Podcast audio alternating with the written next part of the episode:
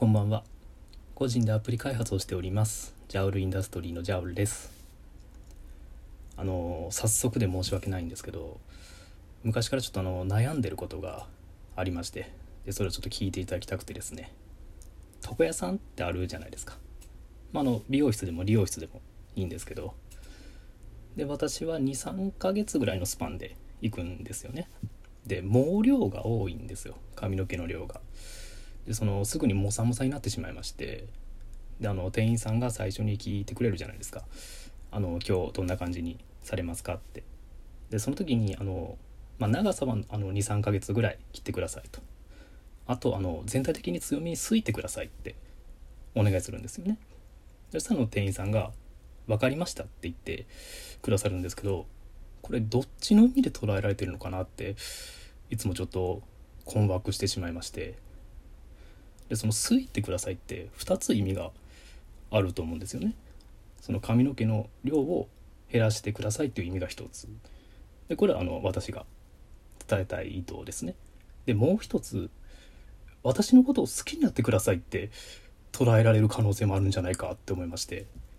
あの全体的に強みについてくださいっていう意味ででその「分かりました」って店員さんどっちの意味で分かってんのかなっていうのがちょっと判別がつかないんですよね。ただあの確認するのもおかしいじゃないですか。その全体的に強みについてください。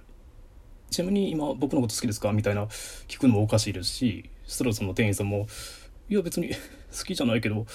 お客さんだからな好きです」みたいな答えさせるのも悪いじゃないですか。その客と店員の力関係を利用してその新手のパワハラみたいになりますしまあ、パワハラというよりもセクハラの方が近いんですかね。もしかしたらそのおっさん同士の可能性もありますけど。なのでその最後に鏡を見せてくれるじゃないですか。その後ろと横。こんな感じですけどいかがですかって。でその時にその全体的に髪の毛の量が減ってたらああその私の意図通り汲み取ってくれたんだなって思いますし、まあ、逆に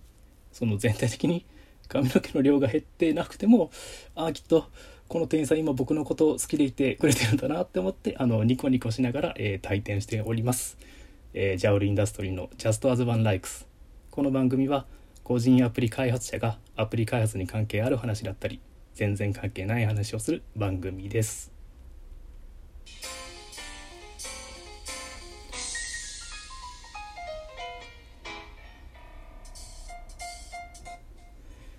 改めましてこんばんは。ジャオルインダストリーのジャオルです。半年ほど前からですね、えー、こちらのラジオトークでトークを取ろうと思ってたんですけど、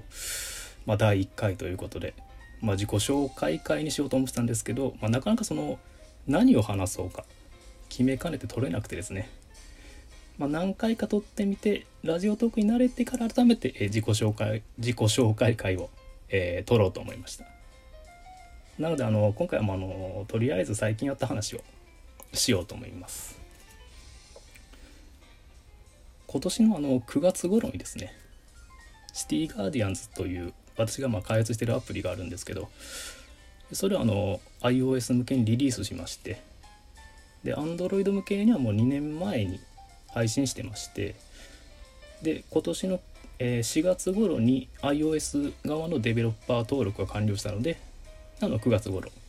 iOS 向けにもリリースしたんですよね。でまああの Android と iOS 両 OS 対応ということででその際にその複数のアプリのレビューサイトにレビュー依頼を出したんですよね。でそしてあのいくつかのレビューサイトであの掲載していただけましてでそのレビューサイトの中にあのアプリゲット様という、まあ、結構大手のサイトがありましてでそちらでもあの掲載していただけたんですよ。でアプリゲット様の中でもその独自のランキングがありましてで多分そのレビュー記事の閲覧数の、まあ、デイリーランキングなんですかねで、えー、そのランキングがその Android のランキングと iOS のランキングがありましてでその両 OS ランキングで私のそのシティガーディアンズが1位になったんですよただそのまあ瞬間最大風速だったみたいで、まあ、すぐにあの温帯低気圧にね変わってしまってあのランク外になってしまったんですけどでそのアプリゲットさんはその YouTube の、えーチャンネルもあるみたいでしてでそちらではあのウィークリーランキングを発表されてましてでそこでは、えー私のシティガーディアンズはえー5位でしたね。ただ、えー他の、えーランクインしてるアプリはもう大半があの企業が作られてるアプリででその中にその個人開発者の私のアプリがランクインしてたのに、すごい誇らしかったんですよ。なんでその動画にこのジャウルインダストリーのアカウントで、えー私のアプリをレビューしていただいてもありがとうございましたってそのコメントしたんですよね動画に。でそしたらそのチャンネルを運営されてるサイモンさんという方から「いやいやあのこちらこそ面白いアプリを作ってくれてありがとう」っていう返信がつきましてでそれがまあすごい嬉しかったんですよ。それでですねあの YouTube のコメントで思い出したんですけどそのジャウルインダストリーとしてはその知り合いの方の動画とかあとアプリ開発に関係する動画に対してはよくコメントをまあ書いたりするんですよね。ただそのジャフルインダストリーの中身といいますかその私のプライベートなアカウントではまああまりコメントしないんですよ。まあしたところレッテを持っちゃうのが強くて。ただですねあの半年ぐらい前にですね CPU で肉を焼くっていう YouTube の動画が流行ってましてその時私ちょっとあの酔っ払ってたんですよね。そのちょっとお酒を飲んでまして。であのヒートシンクってあるじゃないですか。CPU の熱を逃がすためのパーツなんですけど。でその YouTube で肉を焼いてる動画を見てそのヒートシンクにちなんでそのミートシンクっていう単語を思いついたんですよ。その肉で CPU のその熱を逃がしてるのかなって思って。でいつもだったらその母って感じでその心の中で、ま、処理するんですけどその時そのお酒でね楽しい気持ちになっちゃってましてそのこの楽しい気持ちを気持ちを共有したいって思っちゃってでその動画のコメント欄に「ミートシンク」っていうあの2つの単語英単語もう書いてもバーンコメントをもう送信してしまったんですよ。まあ普段コメントとかしないんですけどでもその日はもう自己満足してもうニコニコしながら寝たんですよ。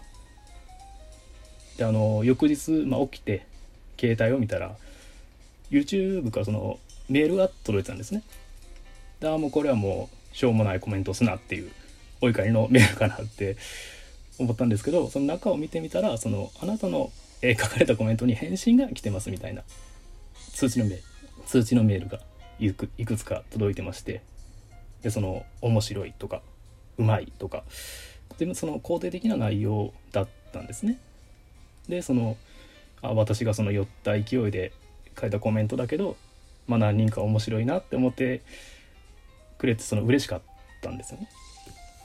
でその YouTube の動画のコメント欄を、えーもう一回確認しに行ったらですねあの「いいね」が2,000件ぐらいついてましてでその返信も2 3 0件ついてたんですよその私のコメントに対する返信が。でその時も私アルコールがもう完全に抜けててシラフでしてえなんでそんなこれが面白いと思ってんの？みたいなちょっと冷めた目でね見てしまったんですよね。であのまあその返信ももうほとんど肯定的な内容だったんですけどその中でちょっとあの面白い、えー返信がありましありましてで私がそのミートシンクっていう、まあ、英単語2つポンポンって書いたからだと思うんですけど、まあ、日本語のコメントで「やっぱり海外の人は面白い発想するな」って書いてあって いや僕も日本人なんですけどって思ってましたね。でそれから1日2日ぐらい経ちましてでその動画を投稿された方からもあのいいねがついたんですよ。でですねさらにですねその動画のタイトルにも私のミートシンクがね採用されたんですよね。その CPU で肉を焼いてみたかっこミートシンクみたいな感じで。いやもう酔っ払った勢いでね、えーやったコメントがそんなタイトルにもね採用されると思ってなかったですね。ただそのタイトルに採用されたことでちょっと困ったことも起こっちゃいましてあのそのタイトルに採用されてからまた私のコメントに返信がいくつかついてたんですけどなんでそんなタイトルに書いてある言葉をただ書いてるだけなのにこのコメントはこんなに評価されてるんだ？私には分からないよみたいな。ちょっとまあ否定的とまではいかないですけど、まあ、そういった返信も来てましたね。でその私が書いたコメントがその時確か3000いいねとかに増えてまして。でその次に、えーまあ、評価されてたいいねもらせたコメントがあのプロセスミートって書いてましたね。あの CPU プロセッサーで肉を焼いてるっていう意味で、まあ、加工肉っていう意味ですね。いやもうプロセスミートをね、えー、コメントされた方とは気が合いそうですね。まあただ私のそのプライベートのアカウントのコメントがいくらバズったこれまあ何もねこのジャウルインダストリーとしては意味はねあの持たないんですけど。まあそういった、まあえー、意図せずバズったことがありますね。えー、ラジオトークはあの最大12分ということで、えー、そろそろいい時間になりますので、